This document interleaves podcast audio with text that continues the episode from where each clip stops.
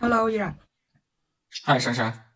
上期我们聊了华为问界，然后现在有很多网友评论说，让我们接着聊聊比亚迪。那你觉得比亚迪会是中国的特斯拉吗？比亚迪这个企业，我觉得其实没有那么像特斯拉。虽然这么多年来，无论是资本市场还是网友都会拿它跟特斯拉比，但在我看来，比亚迪其实更像大众汽车。如果你让我更精准的做一个类比的话呢，二零二二年的比亚迪。恰好相当于是二零一零年的大众，这个是怎么说的？那我今天就摊开了，借着大众来跟大家聊聊这个比亚迪啊。呃，我呢是在同济度车辆工程，零九年的夏天呢，我是在北京的大众中国的总部进口车的分公司做了三个月的全职实习，每天都疯狂加班。那个时候呢，我就见证了大众在中国逐渐从本来就非常领先，然后走到一个第二次这个辉煌吧。二零一零年，我觉得是大众。在中国可能历史上最巅峰的时刻，那一年发生了一个标志性的事件，就是上海大众的途观这个车量产了。啊，这个事情呢，其实在零九年我实习的时候已经有了先兆，我们开始进口销售途观这个车，当时做的计划一年大概也就是净买五千台左右，因为觉得价格定的很贵啊，准备定四十万起的这个价格。当时市场上主流的同级别的城市 SUV，比如说像最有名的本田的 CRV，大概是二十一万左右的起步价。然后，如果你是韩国车呢，你还能再便宜个两三万。结果你猜怎么着？四十万的价格，市场上啊，在第一天就加价五万块钱。如果我是一家进口大众的经销商，我如果想偷个懒的话呢，我找总部谈好我的配额，比如说这五千台今年能分到我一百五十台，我一台车都不用卖，我把它直接甩给我的同行，北京的大众经销商或者上海大众经销商，一台车能净赚三万块钱，三万块钱就买一个名额，整的跟现在的学区房。啊，跟这个这个热门的呃当红的这个楼盘的摇号是一样的稀缺。其实呢，那个时候呢，像我们学车辆工程的，我们当然会长个心眼，上德国的官网、美国的官网稍微查一下。你查一下就会发现，哎，这个车在德国卖的就是 CRV 的价格，在美国卖的就是 CRV 的价格，但是在中国不好意思，消费者就接受它是双倍 CRV 的价格，这就可见当年的大众在中国有多强势。呃，那么我今天呢，就这个借着大众吧，来跟大家聊聊这个比亚迪。那最后大家觉得这两个企业像不像？你们自己来判断。他们的相似点的第一点啊，就是神车多，技术强。你看，当年二零一零年的时候，大众它这个北有迈腾，有速腾，有神车高尔夫，南有神车途观，有这个常青树帕萨特，还有走遍天下都不怕的桑塔纳啊，还有小两厢车的王者 Polo，几乎我说的这所有的名字都在它的细分市场就是第一名啊。你那个时候。翻一个汽车行业报告就特别无聊，你翻到每一个细分市场，大众永远包揽第一名、第二名、第三名，丰田啊、现代啊、日产啊、本田啊这些公司，感觉永远就是这个陪衬。那我们再看看现在的这个比亚迪啊，比亚迪，我们拉一下二零二二年一到八月份的中国电动车市场的销量榜，你会发现前十名，我记得啊，六个是比亚迪。啊，虽然这个特斯拉势头很猛啊，虽然中国还有也许三十家电动车企。在进行竞争，但是现在比亚迪一家就把新兴的这个电动车市场包揽了百分之六十的这个畅销车，在他手里，跟当年的大众在油车行业的地位那是一样的。我再讲一下技术强，其实我给大家讲一个规律，就是说呢，如果你有真正强势的技术，往往会出现一个现象，就是消费者在认识你的消费品牌和产品品牌之后，还会再认识到你的技术品牌。举个例子啊，比如说今天的英菲尼迪，今天的讴歌，今天的捷豹，今天的。起亚这样的品牌，它想让消费者记住它的品牌名就已经很困难了。如果品牌名之外还能记住，哦，英菲尼有款车叫 G 五零，叫 FX 五零啊，讴歌有一个车叫什么 DLX，要记住它的车型名，那就是难上加难了。如果还要记住品牌和车型之外，它有一个具体的某种技术，我搜索了一下我的大脑，啊，这些比较弱势的品牌，他们的技术名词真的我我脑子里一个也记不住。但是在大众和比亚迪都出现了一模一样的现象。如果你回到二零一零年的中国汽车市场呢，老百姓最津津乐道的是三个词儿，第一个词儿叫 TSI，第二个词儿叫 DSG，第三个词儿叫 MQB 啊，尤其是 TSI 和 DSG，当年呢被大众在 CCTV 大做广告，称之为黄金动力组合。那个时候呢，就是说买涡轮增压，大家不说去买涡轮增压发动机，说买 TSI，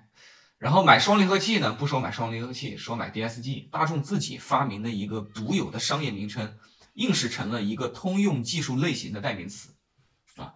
有谁会在当年记得福特其实有双离合器，它的名字叫 Power Shift。有谁会记住菲亚特的 DDCT 呢？没有人能记得住 MQB 嘛？什么第三代 PQ 三五平台，什么 PQ 四五平台，什么 MQB 啊，这些名词买大众的消费者如数家珍。这跟今天的比亚迪一样，明明都是一些完全不懂技术的普通消费者，跑进店里买车啊，指着这个 DMI、DMP 啊，指着这个刀片电池啊，指着 E 三点零平台移动比划。你跑到奇瑞电动车，你跑到长城电动车，你跑到吉利系。你就会发现没有这种现象，用户对他们的技术名词非常的模糊啊，很多时候都张冠李戴。有一个在这个保定长城工作的朋友做营销的，两个月前打电话给我，跟我说我们该怎么推广我们的 DHT？为啥消费者都记住了 DMI，怎么就记不住我们的 DHT？看起来也都是三个英文字母。这个事情很简单，这就是一个技术的这个引领者、新进入者在时间上领先，在心智上领先的一个很自然的结果。好。那我再说说第二点啊，共同点，神车多，技术强，就引申出第二点，那就是销量特别高，用户特有信仰。大众当年在中国燃油车的销量是所有其他中外厂商羡慕的对象，常年的市场份额在百分之十以上。有的朋友可能不理解啊，觉得我在别的行业，比如说支付宝拿下移动支付百分之五六十的份额，比如说微信拿下即时聊天的百分之九十的份额，觉得都很正常。但是车这个事儿不一样，车在全球就是一个天生的分散型市场。这个事情呢，有一点点像服装和手表行业，它是对外展示的一种有视觉效果的东西。人们追求个性，即使一个汽车品牌再成功，你很难获得过高的份额。大众百分之十以上的份额。作为成熟的燃油车市场来讲，已经是一个奇迹了。考虑到中国的汽车市场的竞争应该是全球最激烈的，那么现在比亚迪也是一样，比亚迪呢一家现在就占到中国电动车市场的百分之二十五以上的份额。最近这个月呢，刚刚啊九月份突破了七十万的这个销量，它一家就占了二十万。然后伴随着这个高销量和品牌非常强的知名度，这么多有名的车型，然后技术系深入人心，就导致了一个现象，就是各自的用户啊对他们这些强势品牌那是非常有信仰的。当年呢提起这个大众，用户津津乐道的几个词儿就是神车啊，高六就是神车，这个福克斯不是神车，是个两厢车。呃，日产的 T 呢不是神车，是个两厢车，但是高尔夫它不是两厢车，它是神车。呃，这个日产、丰田、现代呢都是一般车，就大众的车它比较高级。高级在哪里不一定想明白了，但是反正高级。看上去大众的车铁皮要厚一些。你到大众的四 S 店呢，销售顾问也会针对性的给你做一些表演，一个两百斤的大胖子挂在那个车门上，车门硬是不掉下来。然后他会信誓旦旦的告诉你，去丰田的话，丰田绝对不敢让你这么做。啊，然后呢就是安全。日系车呢都没有前防撞梁，有也是假的，泡沫。德国车的前防撞梁那是货真价实的，大众的车还质量特别好，反正消费者都给他扣上了这些帽子。今天在比亚迪，我们看到了一模一样的现象。我跟我的这个公路飞行的团队呢，我们这两年其实走访了非常多的一线消费者，有非常多买比亚迪的用户，他们在买电动车的时候就是首选比亚迪，不管他是看三个店、四个店还是五个店，他一定会会去看比亚迪，而且他内心深处的感受就是电动车领域就俩品牌，一个是比亚迪，一个是其他啊。然后呢，他们都觉得比亚迪的电池特别好，你细问他刀片为啥比宁德的电池好？为啥比松下的电池好？他们也不太回答得上来。但是他们就是认为刀片电池就是世界上最好的电池，它的这个代表能力就是好像不起火。他们也认为比亚迪的电机电控都特别特别好啊。虽然那个懂车帝做了横屏，其实也并不见得那么一枝独秀。但是呢，用户都有这样的心智啊，用户特别愿意相信有一个汽车公司不仅造车，还造电驱动，还自己生产电池，那肯定是优秀的电动车公司。如果另外有一个优秀的汽车公司自己造车，向外采购优秀的宁德时代和松下的电池，再把它装在一起，不好意思，你没有比亚迪优秀。这是一个非常朴素的联想，就像那个你去一个餐厅吃那个羊肉烤全羊，这个餐厅如果开在一个这个山脚下，然后呢旁边隔壁呢就有一片八百平米的绿地，里边养了十只羊，烤全羊都是从自家的这个这个草场里杀的，然后宰的，然后给你做的，那这个餐厅肯定是一等一的羊肉餐厅。如果万一你也开了家羊肉餐厅，菜做的特别好，但羊肉是在市场上买的，就算你羊肉的货源很棒，用户也不认为你是最好的羊肉餐厅啊，这个道理是一样的啊。所以说这个就是量特别大，用户还特别特别有信仰。然后这又引申出这个第三点，消费者对大众和比亚迪的诉求实在是太旺盛了，这就会导致他们的操盘手呢就需要极大的扩张自己的企业的生产规模，来满足用户的诉求，尽可能的扩大自己的商业利益，于是就产生连带的现象。首先，我们就看到二零一零年的大众。是在中国激进的扩张，而二零二二年的比亚迪同样如此。我们看看当年的大众啊，在我看来，它的主要品牌是三个，在当年，我们不看更高端的，我们就看走量的。它在北方的合资公司。是一汽大众，然后向上延伸，它做了一汽奥迪，这样它同时进入高端和中端两个市场。在南方，它有上汽大众，同时稍微向下延伸，它又做了上汽斯柯达。斯柯达做的事情就是跟大众一样的核心技术和底盘，然后呢便宜个百分之十，所以它是三个品牌，四套渠道。比亚迪今天在干的是什么事呢？即将也是三个品牌，渠道方面呢也是即将会拥有四套渠道。而在产品系列方面呢，只会比当年的大众要更复杂。它的三个品牌分别是不久之后问世的，据传是名字叫星空的这样一个高端品牌。这个我觉得差不多可以简单对标当年的这个奥迪啊，是进入高端车市场挣有钱人的钱。然后第二个品牌呢，就是这个腾势啊，腾势呢不同于比亚迪，它是一个完全独立的 logo，也正在建立一套号称全自营的独立的销售渠道，有自己的这个产品体系和设计风格。然后就是这个比亚迪主品牌，这个主品牌那复杂了，现在呢。三大系列，一个系列呢是王朝系列，唐宋元明清；一个系列呢是军舰系列啊，驱逐舰、巡洋舰啊之类的；还有一个系列是海洋系列，海豚、海豹，还有海狮等等。其实还有一个经济系列是 E 系列，E 五啊这些车，但这些车以后留不留着就不知道了。它所有的这些系列呢，在比亚迪的主品牌分做两个渠道，一个叫王朝网络，一个叫海洋网络。这两个网络的经销商把上面这些菜啊，各自以一种规则给它进行这个划分。我们看到比亚迪是三大品牌，四大销售渠道。然后要看系列的话是六大系列。其实啊，作为一个企业来讲，你不太可能去非常好的运营这么复杂的业务。然后，如果你真的要把业务